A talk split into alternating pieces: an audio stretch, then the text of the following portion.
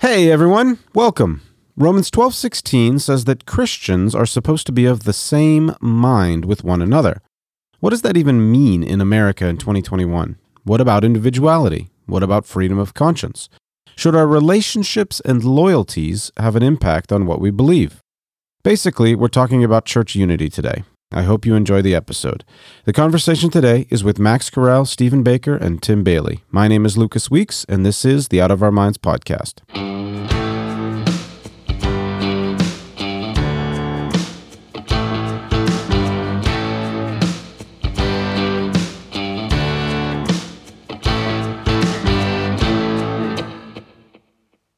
So, this past Sunday, I preached from Romans chapter 12, Romans 12, verses 14 to 16.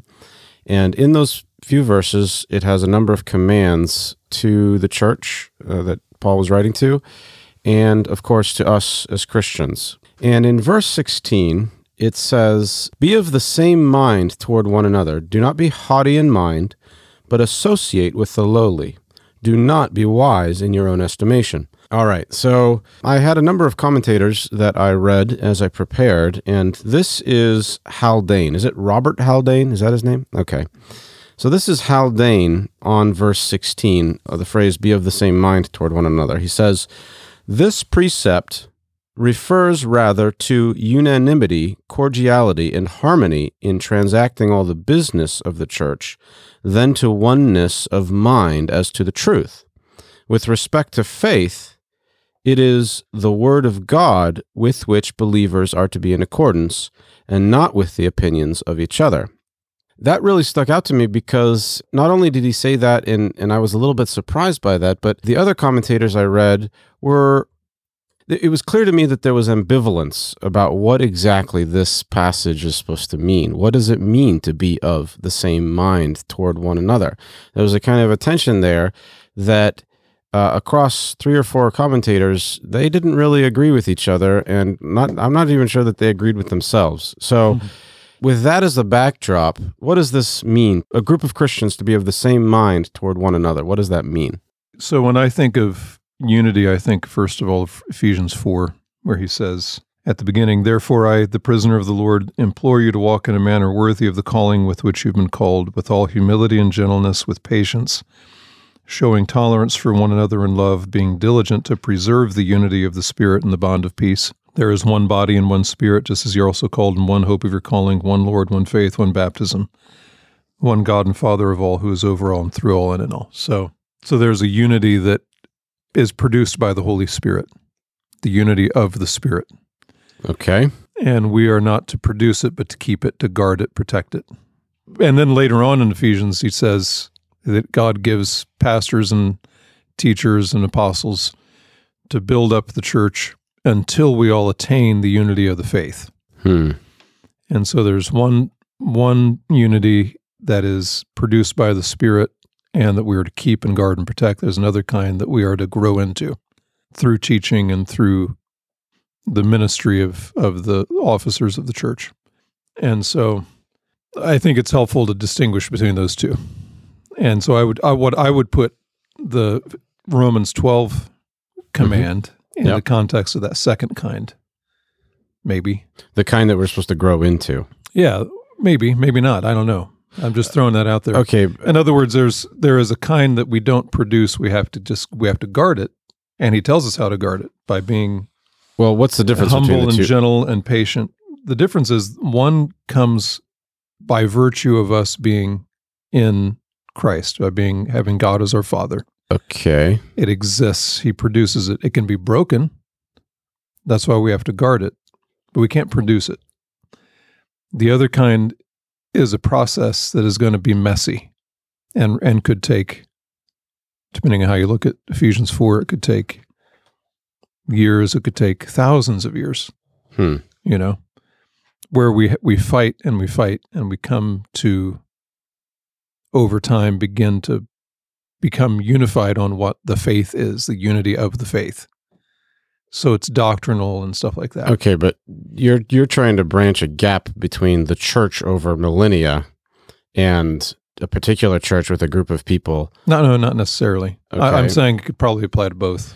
Okay, well, that's what I'm saying. You, Yeah. you you say it could apply to both, but that's a that's a that's a those are two really different things that we're that you're talking about.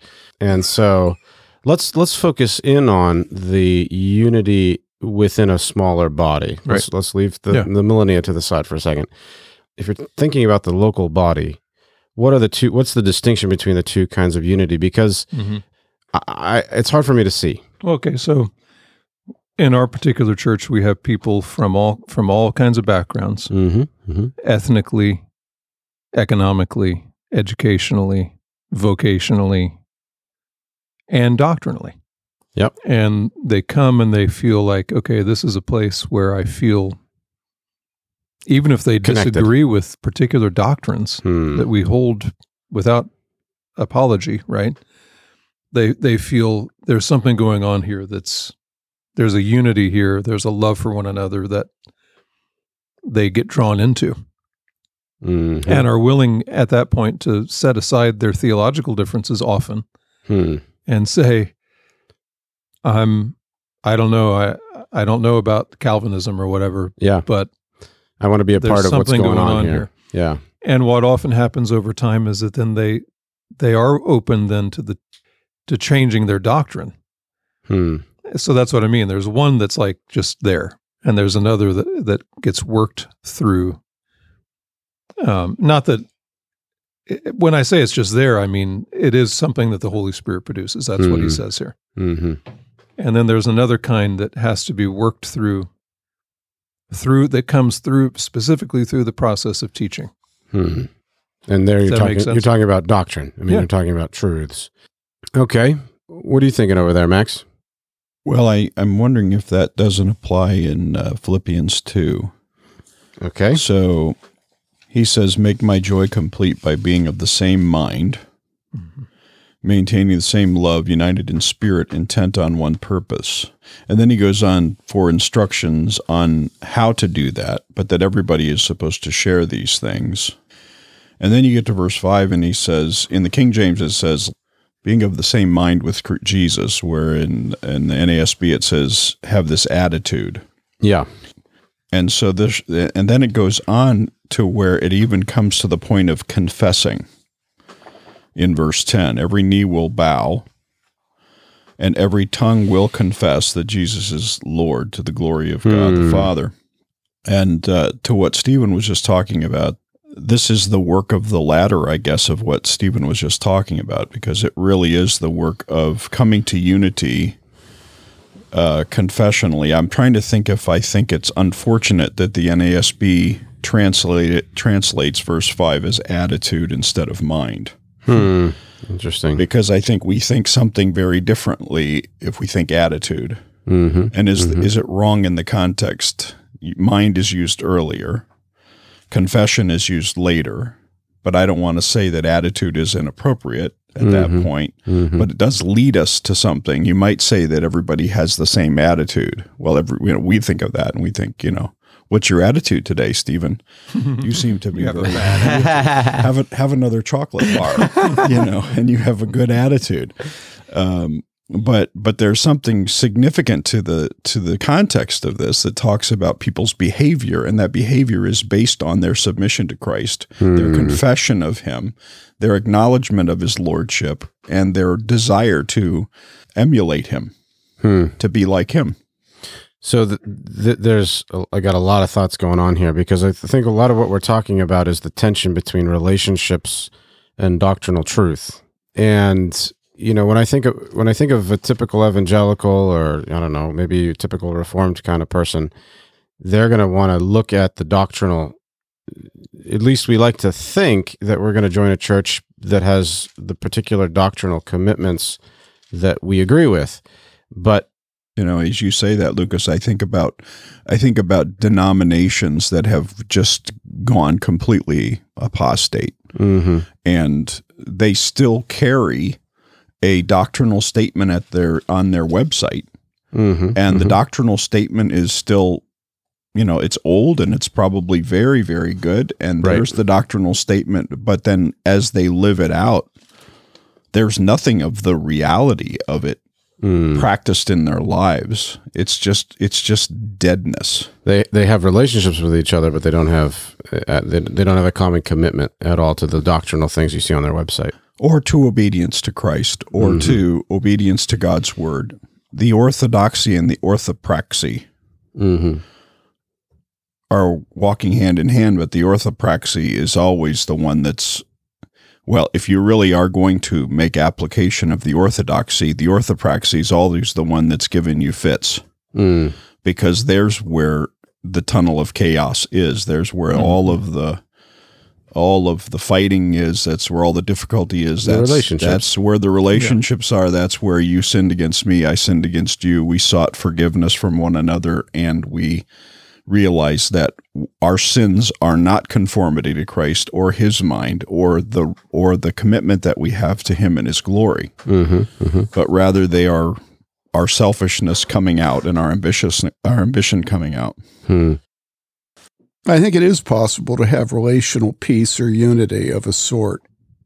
And I think that's what the evangelical church has today. I think it's also what strict subscriptionist churches have today. Hmm. I think evangelicals and strict subscriptionist churches can squelch any evidence of disunity by impressing upon people the necessity of saluting the flag, whether that flag is relational or doctrinal. I think that what we have to keep our eye on in a discussion of peace and unity is the issue of um, what Aaron Prelock in his uh, dissertation on John Owen and disposition in pastoral ministry, he refers to the word disposition. Okay. And disposition does address something that, if you're just focused on doctrine, you'll be very uncomfortable with it because it has to do with posture, with heart inclination, with emotions. I think a lot of doctrinaire uh, reform people are uncomfortable with Edwards because of the degree to which Edward deals with disposition. Right. But disposition is what keeps us at peace often when we don't have strict unity because of the diversity of gifts that God has put in us. Those gifts are also in our brains. Some people actually understand things better than others, and mm. some people who don't understand things as well as other people do have occasional insights into mutually exclusive ca- clauses. In other words, God has put into the church a great diversity of insight into mm-hmm. the truth. And we will never attain that truth in this life. Mm-hmm. And so simply having a trustful inclination and disposition towards each other hmm. that I want to hear what Stephen and Max and you say because I've learned again and again and again that if I'm satisfied with my own thoughts, it's like smoking dope. I'll be stupefied.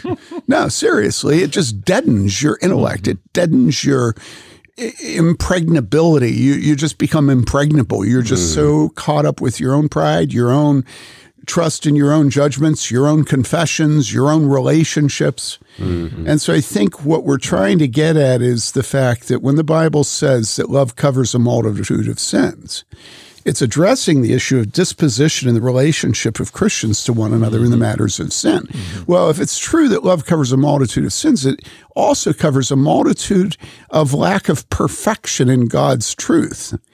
That you have a predisposition to accept one another, even though you disagree on some doctrinal matters. And it's interesting. I want to read for, from 1 Corinthians 1.10. Yeah. I beseech you, brethren, by the name of our Lord Jesus Christ, that you all speak the same thing, and that there be no divisions, the Greek there is schisms among you, but that you be perfectly joined together in the same mind and in the same judgment. So there we have speaking the same thing and same mind and same judgment. And then we read about the church in Jerusalem at the very beginning. There were those who were who had believed were together and had all things in common. So there it's real organic, it's, Yep. it's physical. Mm-hmm. And they began selling their property and possessions, were sharing them with it. Well, it's financial. Mm-hmm. Okay. As anyone might have need, day by day, continuing with one mind in the mm-hmm. temple and breaking bread from house to house. They were taking their meals together with gladness and sincerity of heart. And there you see the disposition at the end. Gladness and sincerity of heart causes them to want to be together, to want to have everything in common, to share with anyone with need, and to have one mind. Hmm. And so I, I think we have to, I think what you're trying to get at is that disposition really does address money, possessions, eating together, doctrine. It addresses everything. And I think maybe that's what you're getting at Yeah. in talking about what the Spirit produces. Yeah. The Apostle Paul says, with all, Ephesians 4 2, with all humility and gentleness, with patience, mm-hmm. showing tolerance for one another in love, being diligent to preserve the unity of the Spirit. So all that goes together. That that's how we we bear. Another translation of that is bearing with one another in love. You know, putting up with one another in love is that disposition, the humility, the gentleness, the patience, putting up with one another. And that's how we do the hard, diligent, he says, being diligent is how we do the hard work of keeping the unity of the Spirit. It is all very much relational there. You know, it's interesting the degree to which the New Testament shows the familial, domestic, flesh and blood, money, food, mm-hmm. home nature of the church in the New Testament. Yeah. And the degree to which households and eating together and sharing money and everything, it's so, and it's so obvious today how it's missing in the church, even though we have our mission societies and, you know, take up the deacon's offering and everything. We are not in each other's homes. No, it's just, it's atomized. And and what I've noticed, I don't, I, I shouldn't say I. What we at this table, all of us have noticed through the years, is as people leave our church after getting done with uh, Indiana University, they'll go out and try to find a church, and almost always they will report that whatever community they move to, they have to make a choice between a church with fellowship, which is that dispositional thing mm-hmm. of love and mm-hmm. unity, or a church with proper doctrine. Right. But mm-hmm. it's so rare that you find good fellowship and good doctrine together. Yeah. or even Yeah. just fellowship. I, I remember going on vacation years ago and we visited a Baptist church in Kentucky. And uh, before we went in, our daughter Allie said, Do you think somebody will invite us over for lunch? and we we made our way out of the church Yeah. and we got to the door and the pastor shook our hands and no, nobody really talked to us very much and we got to the car and boy was she angry mm-hmm. she wanted she wanted to go and meet somebody and mm-hmm. Yeah. see their house and Yeah. and uh, but i think it was her expectation because she'd had such a benefit of having had that as her example in our church because Yeah. you know we actually have had a history of of trying to get people not to ask every newcomer that comes to the church 16 people asking them over for lunch and which is actually a very good Yeah. thing to have as a reality Good Yeah. problem to have. There's the another one in Acts is Acts four uh, four thirty two, and the congregation of those who believed were of one heart and soul, Mhm. and not one of them claimed that anything belonging to him was his own. Which, So that's what you're talking about. yeah, but There's think this- about that, Stephen. Apply that to doctrine. I mean, nobody said that this is my special insight That's true. into the doctrine of justification, mm-hmm. into the doctrine of the sacraments. Mm-hmm. yeah, but there was something that bound them together deep, deeply. One heart, one soul. Yeah, and you think about immediately after the passage I read from 1 Corinthians 1, it then goes and says, I'm of Apollos, I'm of Peter, mm-hmm. I'm of Paul, mm-hmm. I'm of Jesus, which I always get a kick out of. Mm-hmm. You know, there's always one guy that's going to one up everybody else. you know. Well, we're not of Jesus. We're, well, we are of Jesus, but we're, well, well, I, I like Jesus and Paul. Well, I like Jesus and Apollos. You know, I like Jesus.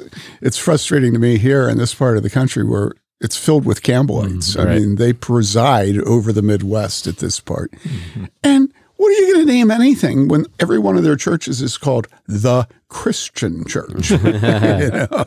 Well, I Church of guess, Christ. Yeah, I guess we're not Christian. you know? So we've danced around this issue of relationship and doctrine. And I think we need to continue opening this up because in our broader culture, there's a strong emphasis on individuality, right? That's obvious. That's the broader culture. But then if you bring it into the church, it's almost as if I feel a little violated by the idea that it says, speak the same thing. I don't know if that's if that's an American reaction or what, but it's like we've been trained to think of that of that 1984 Apple commercial where everyone is just saying the same thing that that's a bad thing. But but they are saying the same thing. well, that may be true. I mean, monolithically saying the same thing. The people who are saying we shouldn't be forced to say the same thing are saying the same thing. Yeah, this reminds me of Pentecostals and charismatics who get down on people who are reformed for having worship that has certain structural elements, Mm-hmm. like a prayer of confession, an assurance of pardon, a call to worship, a congregational. And they say, you guys are just squelching the spirit. You're just not willing to really be vulnerable to taking, to going where the spirit leads you, right? That's the conceit. yeah. Yeah. But the fact is that charismatics and Pentecostals are much more in a straitjacket in their worship than any reform service I've mm-hmm. ever been in. Mm-hmm. Because at least reform services will have different words each week. but Pentecostals and charismatics have a monotone and they use the same words in the same ways with the same hiccup, with the same organ chords behind Yes, it. With yes, the, I mean, it the is same chord changes Yeah. to produce the same effect of the spirit. yeah, yeah, yeah. Produced by the organ change. you know, the chord and the change. bosomy women who are giving prophecies say the same thing. It's like the Holy Spirit could say a whole bunch of different things in Scripture, but when it's a, a prophetic word, it's always the same. Oh, my people, I just love you. And so I think we have to be careful to realize that all discussions of unity and peace, hmm. like all discussions of spontaneity, are not really about spontaneity at all and are not really about unity and peace. And so I looked up right before we started the podcast this statement, which is uh, given by it's given by Neville Chamberlain, right? Yeah. And what does he say? Well, he's 1930 British Prime Minister Neville Chamberlain, peace for our time. And of course, uh, at the same time, um, Benjamin Disraeli, uh, returning from this Congress of Berlin, he had stated, I have returned from Germany with peace for our time. In other words, there were people who were mm-hmm. compromisers mm-hmm. and who mm-hmm. did not want to look in the face of the wickedness of the Third Reich and who proclaimed peace. And isn't that exactly what it says all false pastors do? They say peace, peace where there is no peace. So we have to be very careful as we talk about what peace and unity is. That's so that's exactly right. But then we've already talked about how it's important to have this predisposition, this kind of Towards attitude. unity. Yeah. Yeah. Love. And so, what's the distinction, though, between saying peace, peace? Because I could see a real fire breathing, like I believe in the word of God kind of a person coming and saying, you know, how could you possibly countenance the idea? What would be an example? Well, of we get this all the time about baptism. Yeah, yeah, yeah. Okay. That's the perfect example. Yeah, yeah. Because we in our church we how we have officers and members who Yeah. yeah. in their conscience and their convictions by biblical arguments, you know, on each side come to different conclusions on baptism whether it's for infants of believers or for those who profess faith alone. hmm And people on both sides look at us and, and think we're liberal, you know, compromisers who have given up some. You know, I was at this conference once, and I, this was years ago when we were first here, and I was explaining to the guy that practice of ours on baptism. And this guy looked at me. And he said, I believe I would die for the doctrine of believers only baptism. Would you die for the doctrine of believers over baptism? I said, uh, "N- no, I would. You know, it was just, You, it's you insane. can hear the the Western music. yeah, no, I'm seriously. I mean, it was that, it was that mm-hmm. intense. Yeah. Well, and I used to say to the men in my Presbyterian, in my denomination, the Presbyterian Church in America, I used to say to them, look, I know that you think we've compromised, and I know you think that we mm-hmm. don't believe anything about baptism. But the fact is, I am absolutely committed to infant baptism. Mm-hmm. Absolutely committed. And I said, there are people in our church that are absolutely committed to believers only baptism, to credo baptism. Mm-hmm.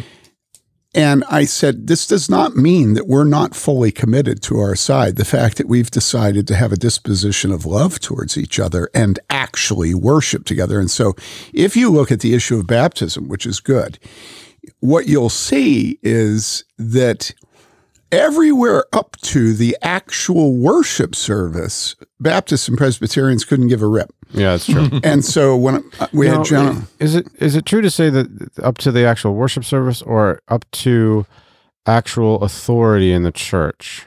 Well, I don't know, but I I've thought the worship service because even when we had General Assembly in Louisville, they had at the main service where we celebrated the Lord's Supper, they had Al Mohler come preach. And they oh, oh, oh, oh, oh, I and, and so my Yeah, up point to is the worship yeah, service. my they- they- Westminster Seminary in California, which is continental reformedism, not just English, right? Not just Westminster. They are the seminary for Reformed Baptists. Uh, not anymore.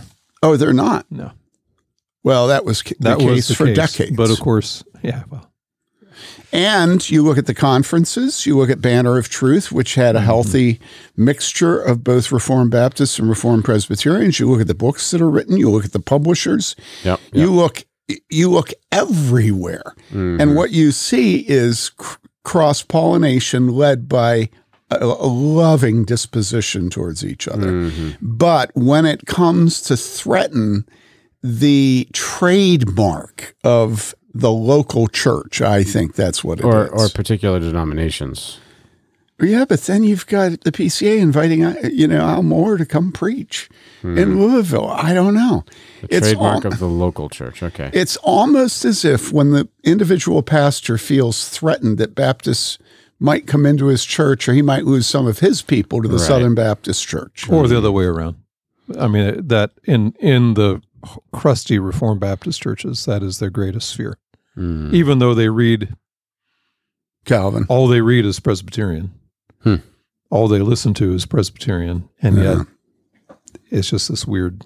I think that's why it's so well. Let's say this about the division over baptism. What I always used to say, I got sidetracked. What I always used to say to other PCA men is listen, you come in my church and you just at random select people who are credo Baptists and ask them to explain the biblical position on the baptism of infants.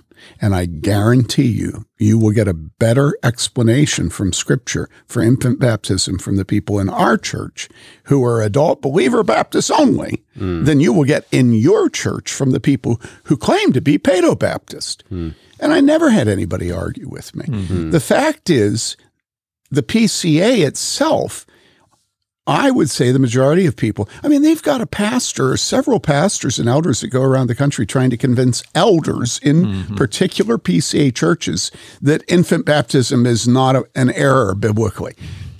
And yet they've had to agree to infant baptism to become officers. Hmm. And so this is this is something that's very important to realize. You can have people committing themselves to the same words and the same thoughts and having the same mind who have their fingers crossed behind their backs. Okay. Yeah. And you must be very, very willing to have disagreement, to have any real unity. Real unity never comes out of enforced conformity. Hmm. There are places, though, where you can't have disagreement. That's right.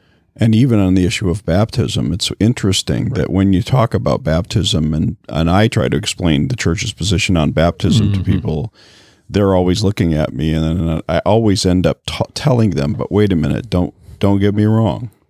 Right. First of all, I need you to understand what the Presbyterian position on baptism is." Yeah.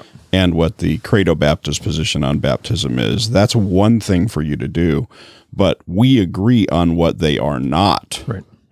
And you have to understand that as thoroughly. And when we're fighting today Hmm. We're really fighting about what they're not. That's, that's where the real that's where the real conflict is all around us is where they're not.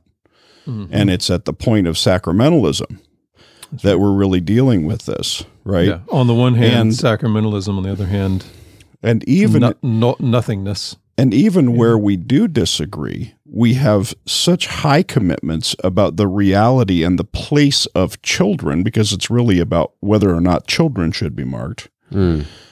Even at that place, we have such high, a high degree of agreement about what should be done with children that it becomes uh, uh, an anomaly to the church. I mean, where do you go in mm-hmm. churches today and they talk about the reality of the parents' responsibility and the church's responsibility for the children of the church hmm. and what those children's role is in the church?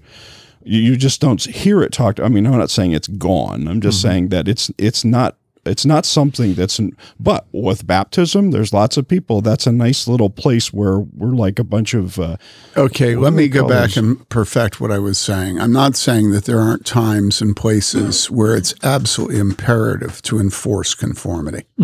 And that's everywhere. What I am trying to say is that there is a dishonest enforced conformity which can posture itself and parade itself as being Yeah, unity, which is absolutely not unity at all. It's just somebody having a louder voice than everybody else. And you have to be careful about that. Hmm. You know, there was a lot of unity under Mark Driscoll out at Mars Hill Yeah. because he was the baddest blankety blank of all of them. And so, yeah, you have unity under Mark Driscoll. The same thing was true of Tim Keller. You know, Tim hmm. Keller had an enforced unity on his hmm, hmm. pastoral staff. And so we have to be very careful in making a distinction between an enforced or financial incentive conformity where everybody agrees to not, what would the word be? Not Not rock the boat. not rock the boat, you know. And those areas where there absolutely must be. And of course, which or which is the argument, you know. Yeah, I mean that's what's going through my mind right now. but It's- earlier you said you didn't like to see it saying the same words. Mm-hmm. Remember that? Mm-hmm. Well, that's because we live in America and we believe that nobody should be uptight about words. That's part of the evangelical culture. How do you have parachurch missions and ministries on campuses that involve, you know, $750 million being given every year for their ministries and then have any accountability for words. you mm-hmm. know, in other words, it's antithetical to the evangelical movement. We've inherited that. Mm-hmm. But honestly, it's absolutely imperative that we be accountable for words mm-hmm. because even if we forget about confessions and confessionalism, even if we forget about the Apostles' Creed, mm-hmm. we go into the New Testament. And what is the Apostle Paul doing every time he picks up the pen? What he is doing is making peace. Hmm. That's what he's always doing. Now, how does he do it? Well, he does it by enforcing Mm-hmm. the same words right. on everybody. Retain the standard of sound words. That's what he says to Timothy and Titus, that kind of thing constantly. This is the standard. Keep it. Keep it. And he was not afraid to break relationship with Peter publicly over doctrine. Hmm. which is words, the necessity of circumcision. That's right. So this is something that is endemic to our time and period that there's this bait and switch uh, because for you to say that you know people just think again 1984 they think cult they think all of these things but it's happening all around right? I mean what is political correctness except the enforcement of being of the same mind? Oh, yeah. And not not just the being in the same mind, but Joe Sobran taught me this: taking away the right to free association. It's not hmm. just the mind; it's they will bus your children. You will work next to a transsexual. You will attend the transsexual's wedding. It's right down to relationships. They will not tolerate you accepting words and declining to participate in the oneness of relationships. That's one of the most insidious parts of the enforced conformity in the Western world today. And so that's why liberals always have such a determination to fund public education because public education has always been fundamentally a, mono- a homogenization action Right. of the elite over the children of the fools, the stupid, the people that work with their hands. Mm-hmm. And one of the most interesting arguments is if freedom of religion really matters in the United States still. And that's a, a highly arguable proposition, highly arguable. Right. If it matters, does that include the freedom of stupid people who voted for President Trump to bring their children up in the faith of their fathers? Or does the fact that they voted for President Trump mean that they can't train their children, but somehow we have to wrest them out of the hands of those parents because those parents are deplorables? Can't be trusted. Can't Mm-hmm. And be so- trusted with the future. You know. Yeah. Can we allow poor people who are ignorant? Now, I'm not saying that I think this, Yeah, but yeah. can we allow them freedom of religion? I'm not sure we can. Right, right. Or at least not allow it to them passing it on to their children, for heaven's sakes. Mm-hmm. Another thing that feels like a violation is that I would somehow come to my convictions about a doctrinal topic, about a truth, based on loyalty. Oh, my goodness. What do you mean loyal personal loyalty? Well, to, you know, I mean, look, we're in the middle of COVID still, right?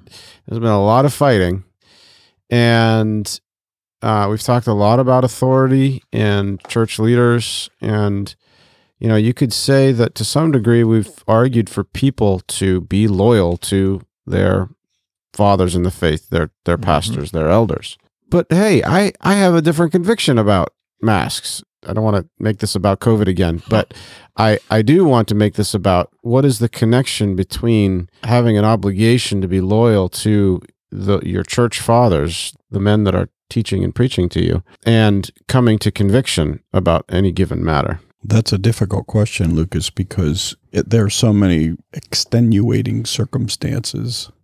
For instance, a young man may come to that question. And his the reality isn't that that he has broadly understood everything that's at stake and that he actually has come to a different conviction through study and experience and and observation but that rather he has a a, a young man's foolish impetuous preference that he should be allowed to smoke marijuana Not to put too fine a point on it.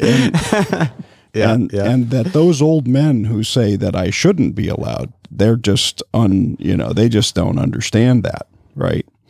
And that's a bad example because then how am I going to respond and say, you know, there could be a time when, but he might still submit to them even in a time when his submission is is not really uh, affecting him in other words, he's obviously not being called upon by them to sin against God in in his submission to them. mm-hmm. You know what I'm saying? And so that's why I say it's But, difficult. what's your point? What's your point? I- I Well, don't- Tim, I, want because because I want to know what you're thinking about what I said. Go Well, ahead. the last thing you said was he's not being called to to sin against God in what they call him to do. yeah, and that's where the whole discussion of conscience in the last year and a half has been Yeah. so disruptive because Lucas has voiced what every red-blooded American Christian thinks, which is that you ought never to yield to anyone who in any way calls you to go against your whatever they call conscience. right, mm-hmm. whatever that is. But I mean, you just don't find in scripture the kind of cataclysmic claims for conscience and mm-hmm. freedom of conscience and the need for you to come to your own informed judgment yourself and not simply submit to others and this, that, and the other thing. But how can you even be a Protestant if you if you're saying that? because the hmm. Protestants restored the truths of Scripture. And they showed that they were in continuity with the early church. Hmm, and so all this talk about us being only five centuries old is complete baloney promulgated by Roman Catholics who want to claim that from the beginning they've had the chair of St. Peter. And it's a lie. Hmm. They haven't had the chair unless simple geographic location is how we judge unity of the spirit and the bond of peace that's the mm-hmm. New Testament gives. Mm. And so what I tell people is that the Roman Catholic Church was in a horrible time in the Middle Ages. I mean, mm. medievalism was nothing pretty. What really happened in the Reformation is that there was a need for reform. And the church had a moment where it could be humble and be led by Luther and Calvin and all the other godly men, or whether it could get hardened arteries of, hmm. of the Council of Trent. Hmm. And so what they did was they looked in the face of it and they decided, hell no, we won't go. Mm-hmm. Yeah. and then they codified their pride and resistance and became heretical. Mm-hmm. Mm. and spat out of the Roman Catholic Church anyone who actually believe the gospel. I mean, that's the literal. Yeah, yeah. And you can anathema. and you can have a papal preacher under Pope Paul recently who if you were to take his sermon it would be better than 99% of the sermons of Presbyterian churches today on the mm. doctrine of justification. I read it. I mean, it was really? unbelievably good who the Pope allowed privately to feed his soul. Wow. Yeah, yeah. I mean, it was unbelievable what this guy was saying. It was just godly, reformed uh, soteriology.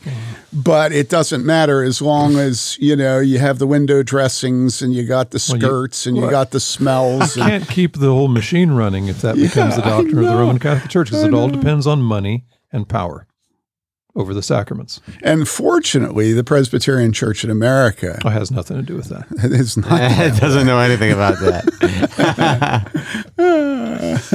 Were you going to say something earlier about this issue of loyalty and Yeah. coming to truth? You, you Um, opened the Bible to some place. Second Timothy, Paul's talking to Timothy, he says, chapter three, but evil men and impostors will proceed from bad to worse, deceiving and being deceived. You, however, continue in the things you have learned and become convinced of, knowing from whom you have learned them. Hmm. And that from That's childhood you have Yeah. known the sacred writings, which are able to give you the wisdom that leads to salvation through faith, which is in Christ Jesus. So, in other words, he puts he links those things together. I would say a lot in places like the pastoral epistles. You know, the things that you learn from me, Mm-hmm. pass on. Uh, he ne- he he is always strengthening that personal bond all over the epistles. Really, It's fascinating because I think that there's a lot of Christian parents who try to minimize Mhm. that relational bond in terms of, you know, they, they really are convinced that their child is not going to have a sincere. right? It's almost they they want it Yeah. to be purely objective somehow, Mhm. or or just a blank slate kind of idea that they need to come to their own convictions and Yeah. and I shouldn't have any sway, any moral suasion or leverage. Even though the devil personal, and the whole yeah. world does. Absolutely. Yeah. Yeah. And th- they, and they're not hesitant to have that sway, you know, to try to sway people. I mean, Mhm. to even say it is so ridiculous. It's one of those. It's like one of those lies that's so big that you just you believe it because it's repeated everywhere. But what is our media today except a constant barrage of trying to sway people? Yeah, it's propaganda. hmm That's really what it's not. It's not a attempt to change our our thinking and Hmm. therefore make rational decisions about things. It's all about wanting to change the way we feel Hmm. and therefore make irrational decisions. Can we go back to your statement about you didn't say submission, you said Loyalty. loyalty. hmm If on this podcast we have a major premise that needs to be stated again and again, the major premise is all of us today, in a way unique across history, really, hate authority. hmm That America today uniquely hates authority, that America, in her roots, institutionalized, even in her laws, her resistance to authority. This does not mean that the Revolutionary War was wrong. Doesn't mean that the mm-hmm. Presbyterian black robes were wrong. But that independent judgment, the political rhetoric, Mm-hmm. okay, Well, it's all coming out of the milieu of all the revolutions in the 1700s. Yes, I mean, yeah, yeah. And so we hate authority. And mm-hmm. if we will admit to that and be on guard about it, it will make your travels with us on this podcast much easier. it doesn't mean we'll have the same judgment about where we're hating authority and where we're actually being faithful to God. Okay. Mm-hmm, mm-hmm. So then we ask the question about sometimes can our commitment to truth be a function of loyalty? And the reason I laughed was I have been saying that to a professor in our church for mm-hmm. years. Mm-hmm. I have been saying to him because he has this one thing that he will not agree to, which keeps him from uniting himself to the church and vowing obedience to the leadership of the church, to the elders, the way every other member does. Okay. Mm-hmm. And I say to him, you know something? An awful lot of life is submitting to the judgments of those over you. An awful lot of life is submitting to others' judgments that God has put over us. Mm-hmm. We submit to the judgments of law enforcement people about what the speed limit should be. Doesn't mean we agree with them, but mm. we do recognize that they have a lawful claim over us. Do all of us really believe that, say, for instance, where we confess the words in the Westminster Confession, the larger or shorter catechism, or the Athanasian Creed, or the Nicene Creed, or the Apostle, do we all have absolute certainty that to some degree, we've come to an independent judgment about the truth of this preposition and this conjunction and this noun and this verb. In other words, it's No. Yeah. even if we go to the Apostles' Creed, it says he descended into hell. And Wayne Grudem says, no, he didn't. No, he didn't. well, okay. So why would we submit to something which we listen to Wayne, we think, well, yeah, what's the biblical basis for that? I'm going to have an independent study. Hey, can I take time off of work for the next two years and research this issue? I'm going to go to Bloomington where they have good libraries. So we're going to switch to the King James version. Is that what you're saying? But but listen, here's my point. If we have a teenage son who has a girlfriend, now I know you're not supposed to say any teenager in the reform world has a girlfriend. Definitely not. Okay, No. all right. No. But if we have a teenage son that has a girlfriend, let's say that he's 19, and we look at the familiarity of their touch of one another when they're sitting at the table next to each other at our home, mm-hmm. and we realize that physical familiarity says a whole world of things that neither of them have a clue it's saying to us. To me as a father. Mm-hmm. Okay. and we go to him and we say to him, Are you involved intimately mm-hmm. with Judy or Susan, whatever the girlfriend's name is?